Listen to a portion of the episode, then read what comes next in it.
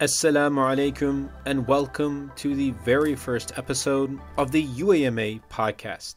Now, in today's episode, we'll be discussing about the rank of ilm, knowledge, and how it's the highest rank.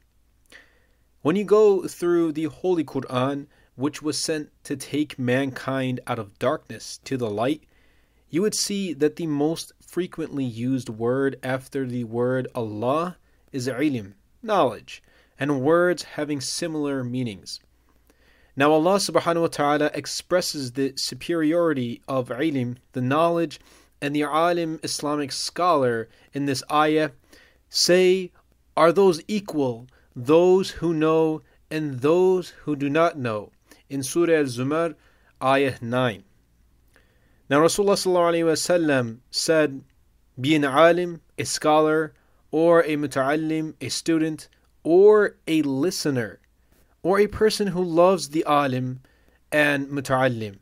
Do not be the fifth, otherwise you'll be a loser. Now, Abdullah bin Mubarak rahmatullah alayhi sent his sadaqah, his charity and zakah to other places rather than distributing them in his town. When he was asked why he did so, he said, I know truthful, loyal, and virtuous people in those places who have been acquiring Islamic sciences. They have acquired a great deal of knowledge by which they can be beneficial to people.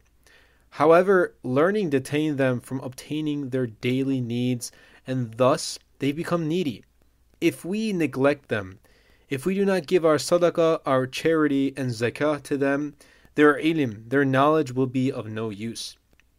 If we help them, and provide what they need, they can teach the ummah, the community of Muhammad wasallam, and thus spread knowledge worldwide.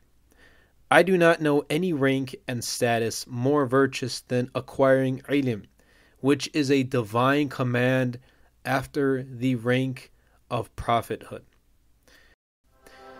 Thank you all for listening to the very first episode of the UAMA podcast. Salaam alaikum.